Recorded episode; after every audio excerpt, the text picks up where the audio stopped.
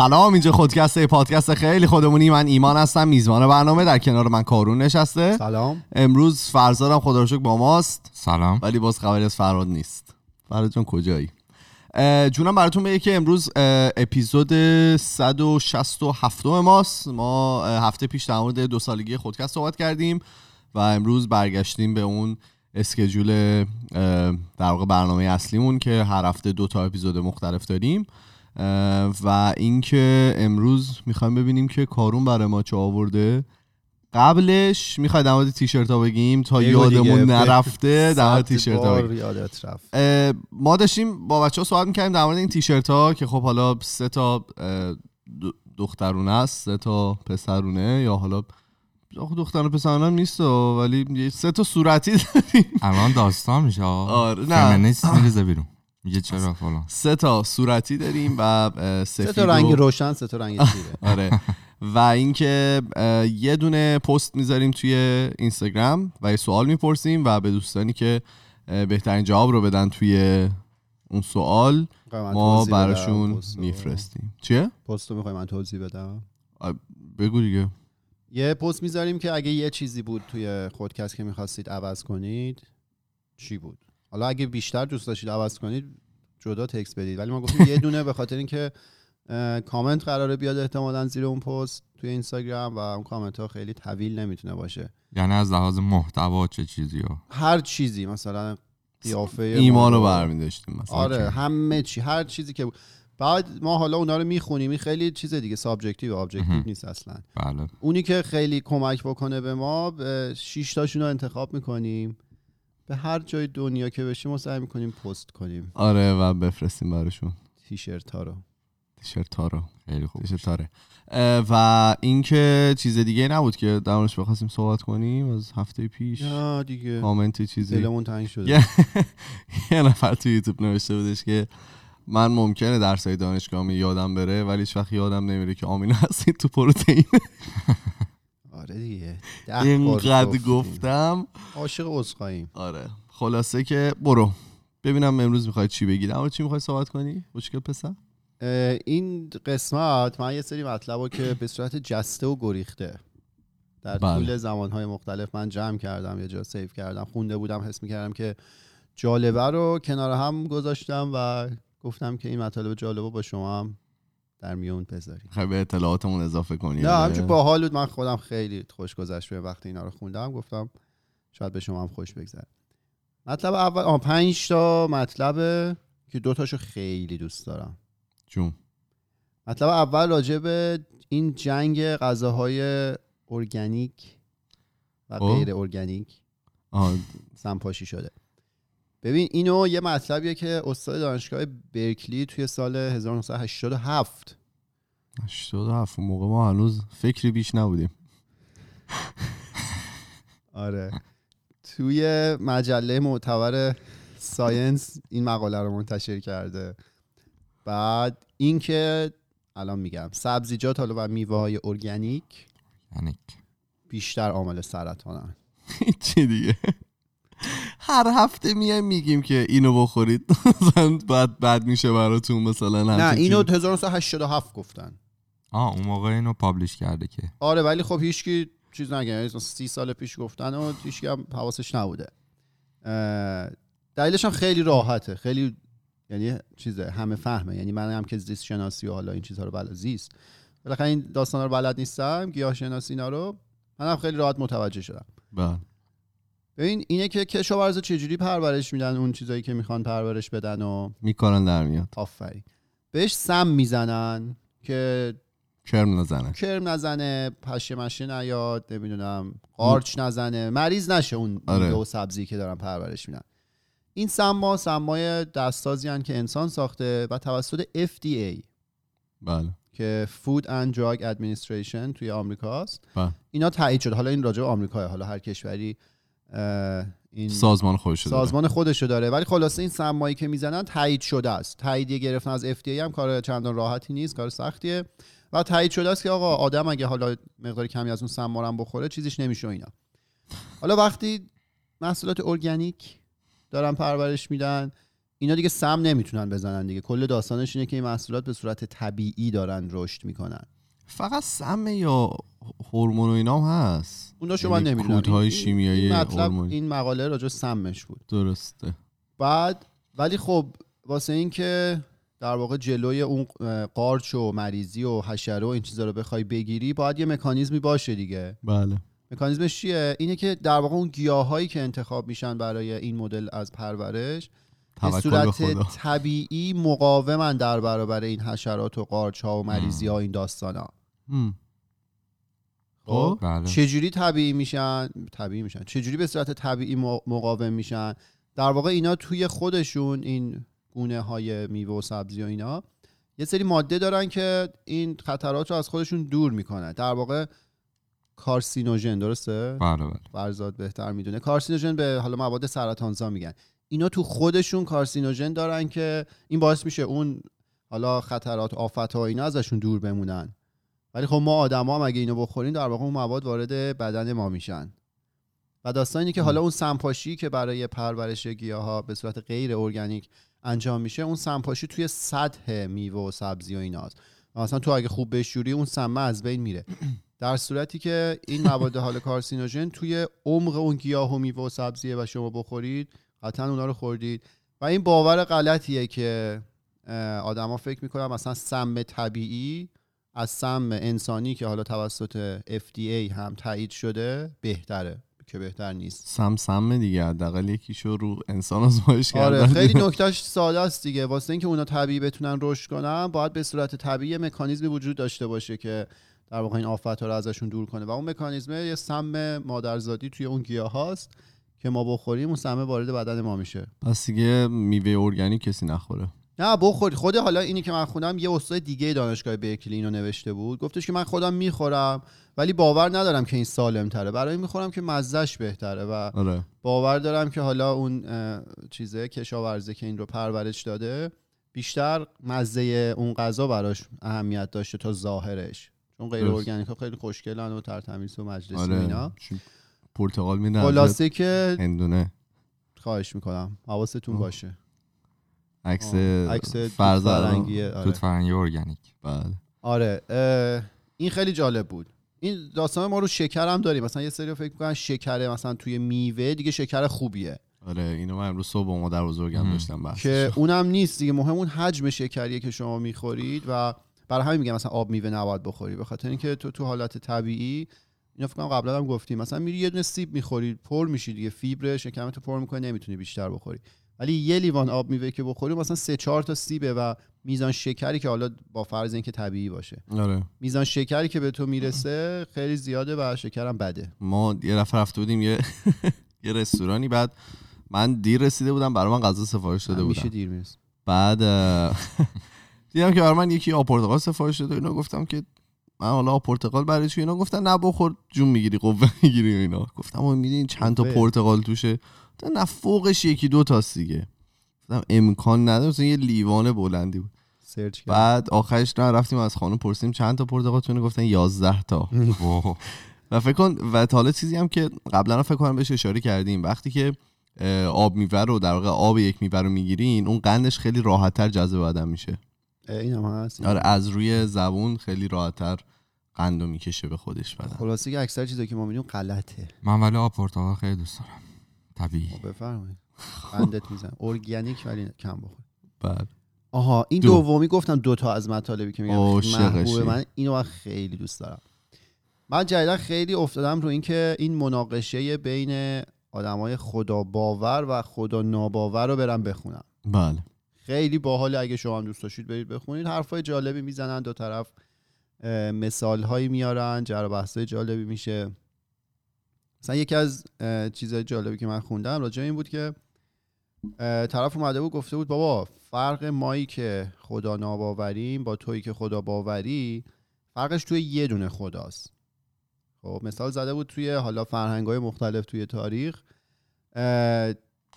این تا خدا وجود داره و هر کدوم از آدمای خدا باور به یه دونه از اونا باور دارن به ان منهای یکیش باور ندارن. درست. اون خدا ناباوره به ان تاش باور نداره. یعنی فرقشون توی یه دونه است. درست. که اینو ما هیچ وقت از این دید بهش نگاه نه. بعضی هستن دیگه مگه دوستان هندی مگه 18 هزار تا خدا خب نداره هر فرقه به یه دونش باور داره دیگه. تو یهو مثلا به چند تا باور نداری. حالا این چیزی که دارم میگم این بحث ما هر کی دست ما رو بگیره ما بهش باور داریم. خب.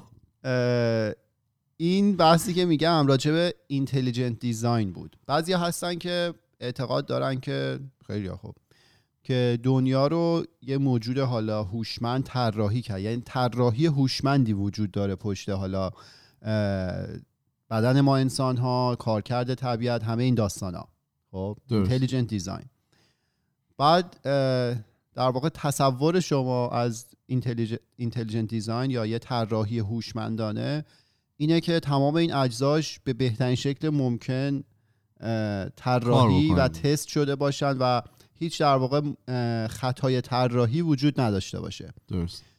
ولی خطای طراحی وجود داره. خب که این یه تلنگریه به آدمایی که به همین طراحی هوشمندانه اعتقاد دارن. خطای طراحی وجود داره.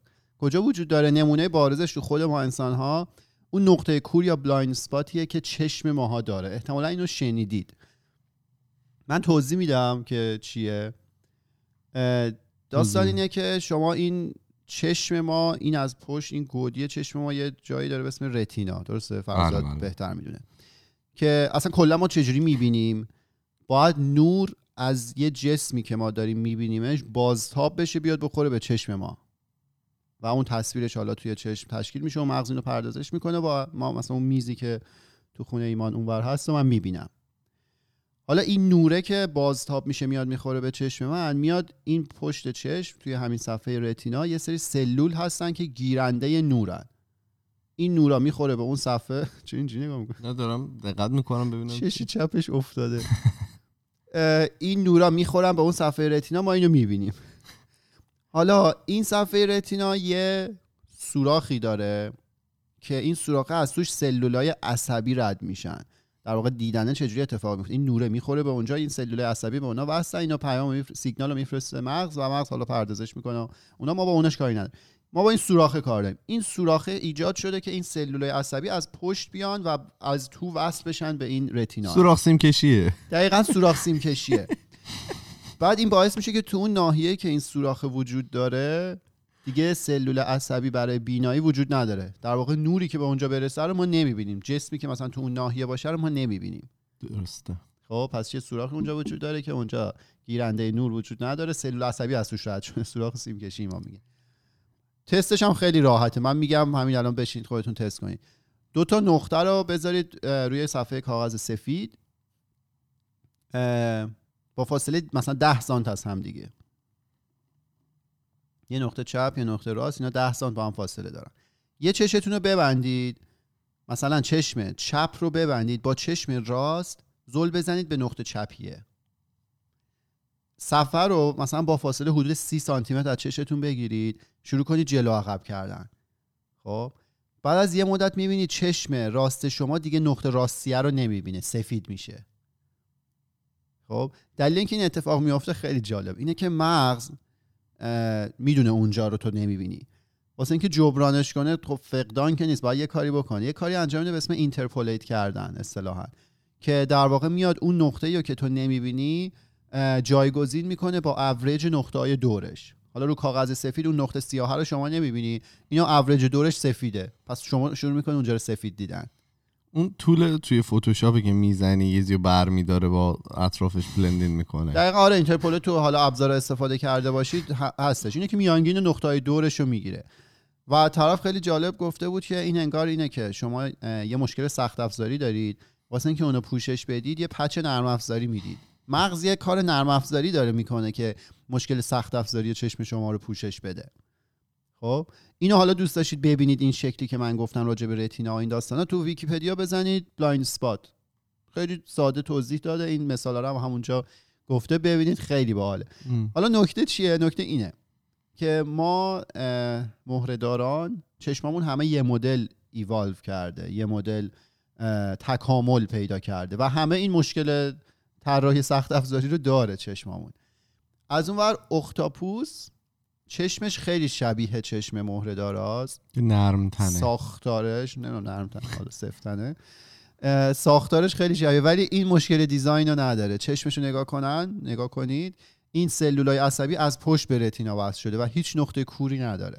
آه اینا version دوشن که مثلا ورژن باگیه رو اونی که مشکل داره دادن به ما آدما. بعد مشکل رو حل کردن رو چشم اختاپوس اینا سوار آره کردن. خیلی منطقی ما ما مهرهدار میشیم؟ آره دیگه نمیشیم. شما فکر کنم پشتتون مهره داره اگر که نداری نه، که. حتما دکتر بریم. فکر. می‌کردم ما پستان داریم نه حالا این اون از لغت انگلیسی رو مهره با هم چیز ترجمه آها آها، بله بله. آره بگو انگلیسی شو با وی هم شروع می‌شد. خب یادمون نیست. زونت کردم نه آره حالا مهر آره. اونا چشمشون یه مدل دیگه تکامل پیدا کرد. با اینکه ساختار مشابه داره ولی اختاپوس این بله. این خطای طراحی رو نداره. و خب خیلی جالبه دیگه. تو معمولا حالا تو علوم وقتی یه ادعایی یعنی یه فرضیه ای هست یه چیزی هست شما اگه یه مثال نقض بیارید کافیه تا کل اون فرضیه یا ادعا رو بذاری کنار. و اینکه حالا کسی به intelligent design اعتقاد داشته باشه یا طراحی هوشمندانه بیا یه مثال چشم طراحیش هوشمندانه نیست. یه bug ی داره که می‌تونست این bug رو نداشته هر. چی باشه تو آیفون هم همینطوری داره پیشرفت می‌کنه دیگه. باشه خب آیفون رو کسی نمیگه مثلا یه موجود مطلق کامله بدون ایراد طراحی کرده. اونم انسان طراحی کرده و قطعا توش مشکل داره. دیگه وقتی محصولات آلمانی مشکل دارن یعنی هر محصول دیگه می‌تونه که محصولات آلمانی دیگه از چشم افتاد بفرم آره هر محصول دیگه می‌تونه مشکل داشته باشه. این اون مطلبی بود که من خیلی دوست داشتم. سه. چیزی نمیگی شما؟ بریم رو سه. این شده که خوشتون اومد باشه. فرهاد می‌خواست من این کامنت ها بده. بگو. سومیش اینه که می‌دونید چرا نسبت به گذشته خیلی تنها زندگی می‌کنن؟ یعنی single یعنی اون موقع همه زوج داشتن و اینا الان خیلی تنها زندگی می‌کنن. این چیز جامعه شناسیه. به خاطر اینکه می‌تونن با اینترنت به هم دیگه وصل بشن خیلی راحت. دیگه نیازی ندارن که کنار هم دیگه باشن با هم دیگه صحبت بکنن. نه حالا صحبت کردن بحث شده است. اینکه چرا سینگلن؟ مثلا دیگه تو رابطه هم نیستن خیلی ها از اینا رفته بالا. ندارن دیگه. جوابش خیلی باحال و ساده است. اینه که می‌تونن. قدیم نمی‌تونستن. مثلا. میگفتش که قرنهای پیش این چیز جامعه شناسیه می‌گفتن که قرنهای پیش شما امنیت تو تعداد بالا بوده. آره اصلا واسه اینکه جون سالم به در واسه اینکه زندگی مثلا شما یه مزرعه داشتی. کارت این بود که وابسته بود به تعداد زیادی کارمند. پس تو احتمالا تو خونه مثلا توی خونه بزرگی بودی که مثلا مادر پدرت هم اونجا بودن و یه عالم نوه و بچه و اینا بودن. همه دور هم کار می‌کردن. حالا امنیت برقرار بود غذا میومد و می‌رفت و این داستانا. الان میگه شما حتی اگه مثلا یه والد تنها هم باشی یعنی حالا مادر یا پدری باشی که تنهایی و شغل فول تایم داشته باشی شانسش هست که شما یه خونه داشته باشی یه غذایی بیاد سر میز و بره و زنده میمونی. درست. و میگه که مثلا ماها نسبت به نسلهای گذشته نسبت به پدر بزرگ مادر بزرگای خودمون چندین برابر بیشتر آدم می‌بینیم. یعنی شانس این رو داریم که با تعداد خیلی بیشتری آدم در واقع صحبت کنیم. و این باعث میشه که چی؟ استانداردها بره بالا. باعث میشه که انتظاراتی که ما از رابطه داریم در مقایسه با نسل های گذشته پدر بزرگ مادر بزرگ اصلا با پدر مادر خودمون خیلی فرق کنه. و خب این انتظارات که میره بالا پیدا کردن یه مجموعه که کار کنه و کارا باشه سختره. اصلا به وجود آوردنش سختره برای همین حالا تشکیل زندگی مشترک و اینا هی داره جلو میریم سختتر میشه. اول دلیل اولش اینه که اون ضرورت وجود نداره. آدما می‌تونن تنها زندگی کنن قدیم نمی‌تونستن. حالا این نکته که ایمان گفتم دخیل دیگه. شما خیلی دیگه کمتر حس تنهایی می‌کنی. هرچی بشه فرد مثلا زنگ می‌زنی به یکی و راحت صحبت می‌کنی تصویرش هم می‌بینی و از این داستانا. FaceTime می‌تونم آره. و این خب خیلی چیز دیگه خیلی جالبه. و میگه که شما مثلا الان به یه مشکلی بخورید خیلی راحت در خروج رو انتخاب می‌کنی چون می‌تونی. می‌تونی تنها قدیم نمی‌تونست مجبور بودی. اجبار بوده. خدافز آره. فضل جون در خروج اومده خب. این رو ما یه جایی نشسته بودیم مطلب چهارم که می‌خوام. بحث این شد که یکی از خیلی خودجوش و غیر منتظره سوال شد که مثلا شما تو زندگیتون خوشحالید؟ خب جوابا مختلف بود. یکی می‌گفت آره یکی می‌گفت نه. به من رسید من گفتم من راضیم. خب. بعد دیدی مثلا می‌خوای یه چیزی بپیچونی مثلا یه جور دیگه میگی. بعد من گفتم من راضیم. بعد گفتم نه سوال اینه که خوشحالی گفتم من راضیم. بعد دوباره همینجور سوال تکرار شد و گفتم حالا لزوما مثلا خوشحال نیستم چون هپی نیستم ولی ای، خیلی راضیم. خب؟ نمی‌فهمم. بعد از من یکی دیگه بود اون میگفتش که من خوشحالم ولی راضی نیستم. که ما اونجا به یه تئوری رسیدیم که جمع خوشحالی به علاوه جمع یعنی خوشحالی و رضایت ثابته. خوشحالی بره بالا رضایت میاد پایین رضایت بره بالا. این حالا ما به مسخره اونجا رسیم ولی حالا اینو داشته باشید. این دیالوگایی که من میگم رو گوش بدید. یکی از یکی شروع کرد پرسیدن. تو تو زندگیت به 20 تا کشور مختلف سفر کردی؟ بعد یارو جواب داد که نه من مثلا به زور کشور خودم رو دیده باشم. بعد مثلا پرسیده حالا partner داری دوست دختر دوست پسر؟ یارو گفت نه مثلا من single بگورم و بعد نمی‌دونم مثلا با نمره بالا از دانشگاه فارغ التحصیل شدی؟ یارو گفت نه من مثلا یه رشته معمولی خیلی معمولی. بعد میگه که تا حالا کسی مثلا بهت گفته که دوستت دارم خودجوش و اینا. اینا گفته که نه. همچین اتفاقی نیفتاده. نه مثلا خونه داری ماشین داری حساب بانکی خوب داری شغل پردرآمد داری. جواب واضحه دیگه. یارو گفت نه مثلا خیلی معمولی. هیچ کدوم اینا هم. نه خانواده پولدار داری ارث زیاده بهت می‌رسه. بدبخت. خب. بعد مثلا میگه آدما رو سریع تحت تاثیر قرار میدی first impression خوب می‌ذاری. یارو میگه نه مثلا تو ارتباط برقرار کردن خیلی مشکل. تو هم دیگه داری حوصله‌مو سر می‌بری. خیلی. مثلا میگه که چه می‌دونم خوشتیپی یارو میگه نه مثلا قدم کوتاه خیلی یک هم مثلا. نه آی کیوت بالاست. میگه نه من خیلی معمولی. اصلا یادم میره خیلی چیزا اینا. خیلی مشکلم. بعد یارو تاش میگه پس تو خیلی باید دیگه ناراحت زندگی کنی یا حالا اینا آن هپی باشی.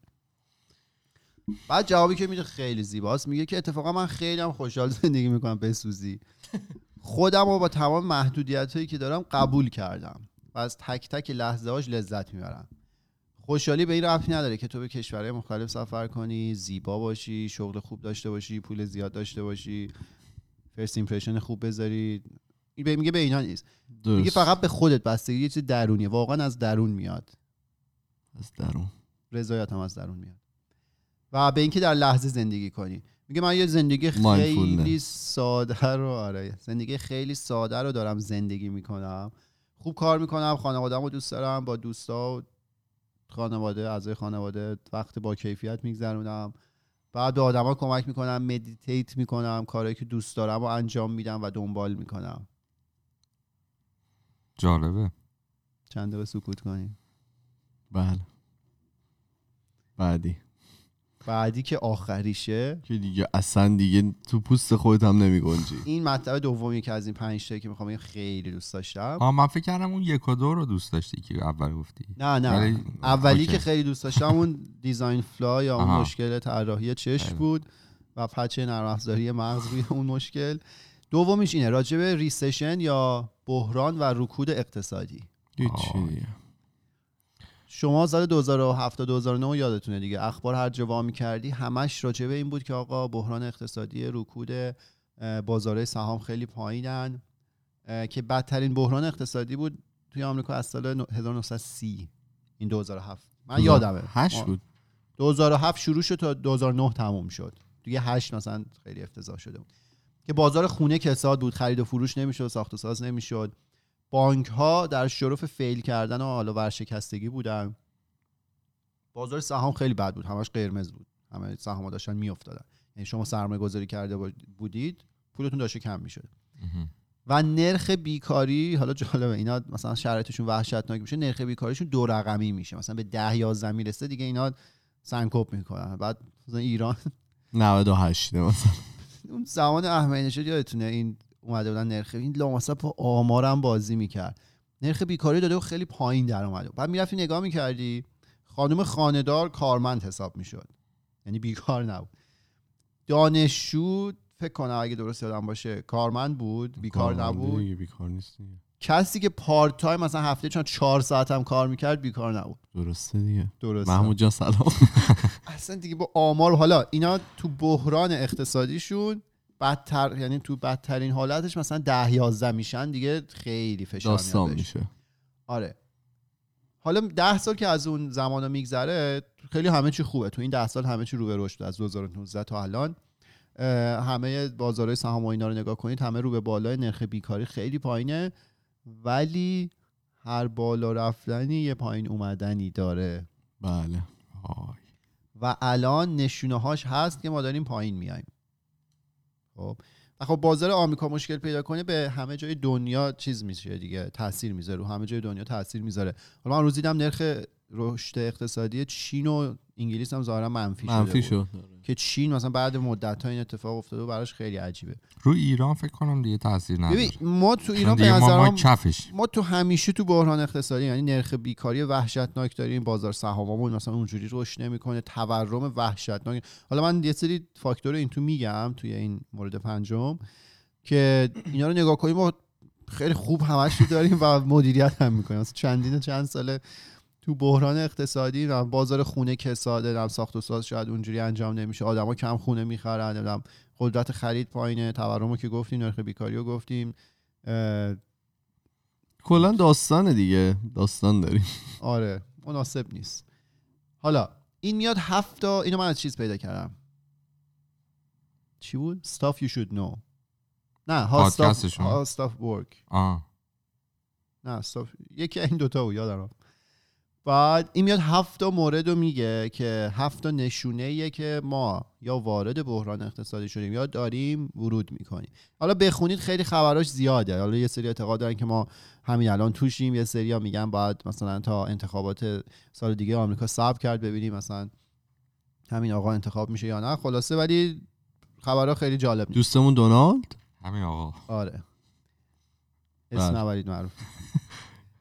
اولیش خیلی رو جالب. معروف نکنی اولیش خیلی جالبه. اینه که توی آمریکا یه حالا بهش میگن US Treasury Bond باند. در واقع همون اوراق مشارکت ما تریجری هم میشه خزانه داری آمریکا. این خیلی در واقع حالا اینجوری بهش نگاه کنیم سهام خیلی قابل اعتمادیه. خیلی سرمایه گذاری مطمئن و لو ریسکیه. خب یعنی آدمایی که می‌خوان پولشون مطمئن باشن که نمیفته ارزشش کم نمیشه زیاد میشه قطعا ولی با یه حالا نرخ کمی میان از اینا می‌خرن از این باندا از این اوراق مشارکت ها می‌خرن. و داستان چیه؟ اینا مدل های مختلف این اوراق مشارکت وجود داره. کوتاه مدت دارن و بلند مدت. و حالا همیشه کوتاه مدت ها لو ریسک میشن. چون کوتاه مدت یعنی مثلا تو زیر 5 سال می‌خوای پولتو برداری. نباید بیفته دیگه. تو سرمایه گذاری نمی‌کنی که پولت بیفته که اگه قرار بود اینجوری باشه میذاشی تو بانک. دست نمی‌زنی و اگرم بیفته خیلی چیزش کمتره. آره یعنی نسبت به بقیه. اون بلند مدت ها های ریسک ترن. یعنی نوسان بیشتری می‌کنه اگه رشد کنه بیشتر رشد می‌کنه ضرر هم بکنه کمتر ضرر می‌کنه. خب؟ گفتیم پس این باندایی که مال خزانه داری آمریکاست خیلی مطمئنه بعد داستان اینه که اینا چون به صورت کلی سرمایه گذاری های لو ریسکی محسوب میشن سرمایه گذارا خیلی راغب نیستن تو اینا سرمایه گذاری کنن. میرن سرمایه گذاری پرخطر دیگه ای می‌کنن که رشد و ایناش بیشتره. ولی زمانی که خیلی سرمایه گذارا از بازار سهام مطمئن نباشن میان پولاشونو رو میریزن تو این. چون مطمئنن این اوراق مشارکته داره رشد می‌کنه. این نشونه خیلی خوبی نیست. یعنی اینکه بقیه از بازارهای سهام دیگه نامطمئنن پولشون رو دارن میارن تو این لو ریسکا می‌ذارن. چون از آینده مطمئن نیستن میان خیلی کم خطر سرمایه گذاری می‌کنن. حالا تو خود این اوراق مشارکت انتظار همیشه اینه که اون بلند مدت ها سودشون از کوتاه مدت ها بیشتر باشه. یه وقتهایی هست توی تاریخ که این عدد جابجا جا میشه. یعنی بلند مدت و منهای کوتاه مدت که می‌کنی یا صفر میشه یا منفی میشه. این خطرناکه. یه گرافی هست بهش میگن inverted treasury yield curve. که دقیقا بلند مدت رو میاد از کوتاه مدت کم می‌کنه. این باید معمولا مثبت باشه یعنی بلند مدت این منفی میشه. آره این این یا. صفر میشه یا منفی میشه. و داستان چیه؟ اینه که دارم دنبال عددش میگردم. 18 ماه بعد از اینکه این اتفاق میفته میریم توی توی تاریخ. آره توی هفته ریسشن قبلی مثلا 18 ماه بعد این اتفاق این عدد جابجا شده بود. و الان ما خیلی نزدیک صفریم و در حال جابجا شدن است خیلی. این خبر خوب اولیه. کار خوبه این الان؟ آره با حال دیگه بالاخره همیشه داریم بدبخت میشیم باحاله خب؟ آره. کارمون از دست دادیم. همینجا دیگه هر روز براتون برنامه خودکست داریم. مورد دوم حالا یه دور راجع به بازار بولیش و بریش ما صحبت کرده بودیم که بولیش وقتیه که بازار حالا بول میشه گاو دیگه وقت وقتی که میره بالا. چرا اینا میگن؟ قبلا من گفته بودم گاو میشه گاو. طول میشه قبلا گفته بودیم که دلیلش اینه که گاو که میجنگه شاخ می‌زنه شاخش رو به بالاه بریش بر میشه خرس. خرس. بر میشه خرس. وقتی میجنگه با دست می‌زنه مثلا تو سر حریفش دسته میاد پایین. پس بازاری که میاد پایین رو بهش میگن بریش مارکت یا حالا بر.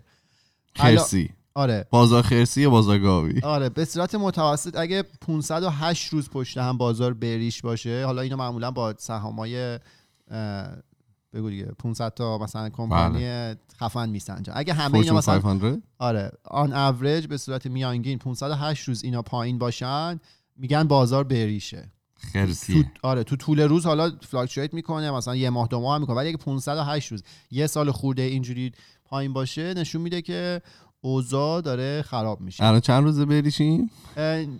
ما حالا یه سری شرکت تک و اینا رو ما تو شرکت خودمون دستی نگاه می‌کردیم. تو یه سال گذشته ثابت بوده. یعنی بالا بالا رفته پایین هم اومده ولی- گرگومیش بوده. آره اینجوری مه بوده اینجوری وسط افتاده بوده. ولی وقتی که سهام شرکت رو میفتن یعنی که شرکت ها انتظارشون از رشد آینده کم شده. خب؟ یعنی. خودشون می‌دونن در آینده قرار نیست خوب رشد کنن. چی میشه؟ این باعث میشه که کمتر برن از بانک وام پول بگیرن. بگیرن وام گرفتن از بانک خیلی اتفاق مبارکیه توی اقتصاد. بعد خب. وقتی که از بانک کمتر وام بگیرن یعنی رشدشون هم یعنی تخمین می‌زنن که رشدشون کمتره کمتر هم استخدام می‌کنن. پس کار کمتری تولید میشه. اصلا ممکنه یه سری از اونایی که استخدام کردن هم دکمهشون رو بزنن که برن هزینه ها بیاد پایین. و این در واقع کل اقتصاد رو تحت تاثیر قرار میده. این شد مورد مهم. اولی اون ترژری باند و اینا بود اوراق مشارکت بود. دومیش بازار خرسی بود. سومیش صحبتی که راجع به رشد حقوق کارمندا می‌کنن. کمپانیا مهمترین هزینه ای که دارن هزینه حقوق کارمنداشونه. این بیشترین هزینهشون رو تشکیل میده. نه خرید و فروش نه خرید تجهیزات. این هزینه کارمنداست. وقتی که اوضاع خوبه کار زیاده و نیروی کار ماهر لزوما به تعداد کارا نیست. پس کمپانیا واسه اینکه نیروی کار ماهر رو جذب کنن پول زیادی میدن. باید حقوقا رو ببرن بالا که بتونن رقابت کنن با کمپانیای دیگه. اون نیرو کار ماهره رو بدزدن نره تو اون شرکت کار کنه. خب؟ میگن مثلا رشد سالیانه حدود 4 درصد روی حقوق کارمندا. رشد خوبیه. نشون میده که اوضاع اقتصادی خوبه همه سر حالن و اینا. این 4 درصدی که میگن مال اینجا با در نظر گرفتن اینکه تورم آره تورم اینجا حدود دو درصد نگه میدارن. مثل ایران نیست که مثلا داریم دیگه سی چل 50 60 این اصلا داستانش با اونجا فرق ولی خب مفهوم یکیه. مفهوم اینه که تورم اگه دو درصده رشد حقوق باید بیشتر از دو درصد باشه که شرایط زندگی آدم ها بهتر بشه بدتر نشه. خب؟ حالا توی ده سال گذشته توی مثلا 7 8 سالش 7 سالش بازار خوب داشته حقوق کارمند. حقوق کارمندا رو داشته خوب زیاد می‌کرده. و حالا توی ده سال گذشته که میگم همش رشد بوده از 2019 به بعد نرخ بیکاری مثلا توی آمریکا به پایین ترین حد خودش هم رسید. ولی از سال 2017 به بعد رشد حقوقا به صورت میانگین شده دو نه دهم به جای 4 درصد. 4 درصد یه حدیه که میگن حال اقتصاد خوبه. یه thresholdیه که میگن حال اقتصاد خوبه. الان دو نه دهم بوده. یعنی که حال اقتصاد شاید خیلی خوب نباشه چون حقوقا اونقدی بالا نرم بالا نمیره. بالا نمیره. این 9 دهم درصد ما الان با چیز فاصله داریم. یک و یک دهم دیگه. با مینیمومه. نه نه منظورم با تورم بود. آره زیاد زیاد نشده کم زیاد شده. مورد چهارم بالا رفتن تورمه. خب همین که حقوقا میرن بالا نشونه خوبیه تورم هم تا یه حدیش نشونه خوبیه. اینو من اولین بار که شنیدم تورم کم بده فکر کنم تو ژاپن بود. این تورمشون منفی شده بود توی جایی از تاریخ. و آدم به خودش میگه خب تورم منفی خوبه دیگه اصلا جنسا یعنی دارن ارزون میشن. ولی این دقیقا بده. چرا؟ چون تورم منفی باشه شما کن می‌خوای بری تلویزیون بخری. تو به خودت میگه امروز من اگه بخرم گرونتر از فردا خریدم آره پس سب می‌کنی. پس نمی‌خری. هیچی نمی‌خره. یعنی چی؟ یعنی که چیزایی که تولید شده فروش نمیره. یعنی تولید تقاضا. کمتر از تقاضا وجود نداره. پس تولید میخوابه. پس اقتصاد می‌خواد پس تورم منفی بده. تورم باید مثبت باشه ولی نه مثل ایران مثلا 30 40 درصد. در حد چند درصد باید باشه که تول... خرید و فروش وجود داشته باشه. حالا حالا حالا حالا. همه دست آه حالا اگه زیاد بره بالا تورم هم زیاد بره بالا خیلی بده. دولت واسه اینکه آروم کنه این حجمه نقدینگی به بازار رو. چون نقدینگی زیاد باشه تورم میره بالا. دلیل اینکه میگن پول نمی‌تونی چاپ کنی پول بدون پشتوانه نمی‌تونی چاپ کنی اینه. پول بدون پشتوانه که چاپ کنی چی میشه؟ ارزش نقدینگی پولت میاد پایین. نقدینگی میره بالا و چون تولید انجام نشده این باعث تورم میشه و در واقع تورم باعث میشه ارزش پول رو بیاره پایین. برای همین هر کشوری که پول چاپ می‌کنه باید پشتوانه طلا داشته باشه تلاش رو خریده باشه. و چرا طلا؟ طلا به خاطر اینکه یه جسم ارزشمندیه که تعدادش دنیا محدوده پس ارزشش همیشه حفظ میشه. این داستان حالا راجع به. اون نمی‌خوام صحبت کنم. حالا تورم که میره بالا دولت واسه اینکه این حجمه نقدینگی به بازار رو بیاد کنترل کنه میاد چیکار می‌کنه؟ میاد نرخ بهره بانکی رو می‌بره بالا. نرخ بهره بانکی که بره بالا واسه اینه که ملت ازش شل کنن به خاطر اینکه قرض گرفتن پول سخت بشه. اصطلاحا میگن پول گرون بشه. که این نقدینگی تو بازار کم بشه. ولی از اون طرف تو نرخ بهره رو ببری بالا شرکت ها کمتر. میاد پایین آره دیگه شرکت ها کمتر میان. وام می‌گیرن از بانک به خاطر اینکه بهره بالاست. شاید انتظار نداشته باشن که بتونن اون بهره رو برگردونن به بانک. و اگه نزدیک بحران اقتصادی هم باشن و انتظار هم داشته باشن که رشد خودشون هم کمتره پس خیلی کمتر از بانک پول می‌گیرن. و این به نوعی خودش یه عالم کار رو از بین می‌بره رشد شرکت ها رو از بین می‌بره. خیلی عمل حالا خودش میگن تریکیه که دولت ها کی نرخ بهره رو ببرن بالا. که نقدینگی کم شه که تورم بیاد پایین کی بیارن پایین که رونق اقتصادی ایجاد کنن. و این وسط کافیه مثلا یه سری از دولت ها مثل دولت الان یه سری تصمیم اشتباه بگیره دولت آمریکا. کانادا یا آمریکا, آمریکا. یه سری تصمیم اشتباه بگیرن مثلا خودشون وارد جنگ تجاری با چین بکنن. بدون اینکه خیلی آگاه باشن مثلا قدرت تجاری چین الان چقدره و این ضرر بزنه به ضرر مثلا میلیارد دلاری بزنه به اقتصاد خودشون تورمشون هم مثلا بره بالا بعد دولت بیاد. نرخ بهره رو ببره بالا که تورم بیاد پایین. در که چی میشه؟ کساد میشه. بازارشون وارد رکود میشه. همین دیگه. خیلی تلاش پس الان- می‌کنن که رو دو درصد نگه دارن ولی تصمیم اشتباه بگیرن این جابجا هیچ. میشه. مهم. الان دوباره نگاه کنید ترامپ هفته پیش کنم دستور داد که یه درصد نرخ بهره رو بیارن میگه پایین. ولی نمیاد. حالا نمی‌دونم میده، ولی خب- عملی میشه دیگه.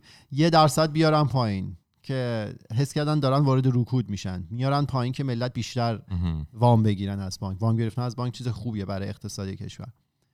مورد پنجم نرخ بیکاریه. نرخ بیکاری از تو سال 2018 توی آمریکا به 3.7 دهم رسیده که از سال 1969 این کمترین میزان بوده. ولی اونور قضیه طبق آماری که دارن آمریکا دقیقا 9 ماه بعد از اینکه نرخ بیکاریش به مینیمم رسیده وارد بحران میشه. وارد بحران اقتصادی میشه. چرا؟ چراشو نگفته بود منم نمی‌دونم. اقتصاددانا قطعا می‌دونن. ولی توی تاریخ این نرخ بیکاری که به پایین ترینشون می‌رسه میرن تو بحران. حالا نکته اینه که پایین ترین رو نمی‌دونن چقدره. یعنی سه و هفت دهمه سه و نیمه سه و مثلا چهار دهمه. ولی به اونجا که برسه میرن تو بحران.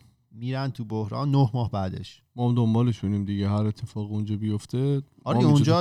عدسه کنه میگن اینجا سرما می‌خوره. کانادا سرما می‌خوره اروپا هم که قطعا تحت تاثیر قرار می‌گیره. مورد ششم. این به ایمان مربوطه افت فروش و ساخت و ساز خونه. بله. خرید خونه تعمیر اجاره این داستان ها یک شیشم اقتصاد کل آمریکا رو تشکیل میده. خب. وقتی که فروشنده مطمئن باشن که ملت مثلا پول دارن و می‌تونن خرید کنن اینا خوب ساخت و ساز انجام میدن. و ساخت و ساز انجام میدن. اگه تقاضا باشه یعنی اوضاع اقتصادی خوب باشه تقاضا هست عرضه هست مثلا به نسبت این قیمت بالا پایین میشه اوضاع خوبه. خریدارا هم وقتی از درآمد خودشون مطمئنن یعنی می‌دونن که آقا من یه شغل پایدار دارم که مثلا من تا ده سال آینده روش می‌تونم حساب کنم پس میرم خونه می‌خرم. میرم خونه می‌خرم خب؟ ولی هر کدوم از این عوامل که نباشه اولی اگه نباشه یعنی فروشنده ها مطمئن نباشن که کارمندا مثلا آدما میرن خونه می‌خرن اینا ساخت و ساز رو کم می‌کنن. آدما هم که خب از شغلشون مطمئن نباشن کمتر میرن می‌خرن. و از سال 1960 قبل از هر بحران اقتصادی تو آمریکا نرخ قیمت خونه 25 درصد افتاده. الان چقدر افتاده ایمان می‌دونی؟ الان توی کانادا آره. آخه بستگی داره به خونه های هر قیمتی آره. یه thresholdی داره آره. فکر کنم مثلا 15 درصد بعد افتاده آره من. تا 20 درصدم روی یه سری خونه ها شنیدم توی کانادا افتاده آمریکا رو حالا نمی‌دونم ولی خیلی مشابهه دیگه روند مشابه یعنی اینجوری که میفته کساد میشه یعنی بحران اقتصادی و آخریش یه حالا اینا همه عواملی بودن که به صورت مجزا بررسی شدن اینا یه نمره یه سکور دارن به اسم Leading Economic Index LEI که این اسکوره میاد 10 تا نشونه اقتصادی مختلف رو یه جا جمع می‌کنه. به عنوان یه نمره میده بیرون. این نمره نشون میده حال اقتصاد خوبه یا نه. این 10 تا مثلا ساعت متوسط کار هفتگی نمی‌دونم نرخ بیکاری قیمت خونه است روند سهام اوراق مشارکت همین باندایی که گفتم همین موردایی که گفتم. این 10 تا رو یه جا جمع کردن. این اسکوره وقتی انتظار دارن که این اسکوره هی رشد کنه. یعنی نمودارش حالا من نگاه می‌کردم اینجوری بره بالا. وقتی این شروع می‌کنه ثابت بشه یا و رشد نکنه یعنی اوضاع خوب نیست و داره وارد بحران میشه. و این رو چیزیه که اقتصاددانا خیلی ترک می‌کنن دنبالش هستن. و خب تمام موارد قبلی که من گفتم دچار مشکل بشن این اسکوره شروع می‌کنه ثابت شدن و وارد. فاجعه میشه. آره حالا این بالا پایین رفتنه قطعا تو زندگی همه تاثیر می‌ذاره. ولی اینکه وارد بحران هم بشین لزوما هم بد نیست. آدمایی که حالا از قبل با آمادگی با برنامه ریزی وارد بحران میشن توی بحران مثلا اگه کسی نقدینگی داشته باشه بتونه اون موقع بره بازار سهام و سهم خریداری بکنه که مثلا توی کفش و توی پایین ترین حالت خودشه. بعد که بازار حالا ریکاور می‌کنه از اون حالت بحران خارج میشه اون سهم خیلی رشد می‌کنه و شما خیلی پایین خریدید یهو پولت خیلی میره بالا. من چند روز پیش داشتم اه، چیز رو نگاه کردم مسابقه مکس امینی با شار پوردانش رو داشتم نگاه کردم که حالا شار پوردانش توی چیز بوده توی NFL بوده و فوتبال بازی می‌کرد و خیلی آدم قابلی بوده کلی جام و اینا برده. بعد از یه حالا اینجوری که پیدا می‌کنه میره توی بازار حالا خونه. سازی و اینجور چیزا. و میگه که داشتن در مورد رسشن در موردش صحبت می‌کردن رکود اقتصادی داشتن صحبت می‌کردن میگفتش که توی رکود اقتصادی رکود اقتصادی بیشتر آدم میلیونر تولید کرد تا موقعی که بازار داشت می‌رفت بالا به خاطر آره. که آدما توی همون قسمت پایینش اگر که بخرن اینا 100 درصد همه برمیگرده موقع تو. اگه نقدینگی داشته باشی صفر. بردی. آره. خیلی خوب. خیلی اطلاعات اینا رو نابی. بشینیم دو سه بار گوش بدیم بفهمیم چی به چی شد. حاج. من فقط طول میشه تایپ و بول میشه بول میشه گاف پول میشه خیلی خب. اه، این بود قسمت 167 ما. کارون در مورد چندین تا موضوع مختلف صحبت کرد. در مورد که خونده بود و گفتش که بیاد اینجا یه سامری بده به قول معروف. ما توی تمام فضای مجازی اسم خودکسته توی تلگرام توییتر فیسبوک اینستاگرام یوتیوب و اگر که می‌خواین با ما ارتباط مستقیم داشته باشید ما پروفایل داریم توی تلگرام به نام خودکست تاکس. که می‌تونید اونجا برای ما پیام های صوتی تصویری و نوشتاریتون رو بفرستید. ما میریم و پنجشنبه با یه موضوع جدید دیگه برمیگردیم. فعلا خدافظ خداحافظ. خداحافظ.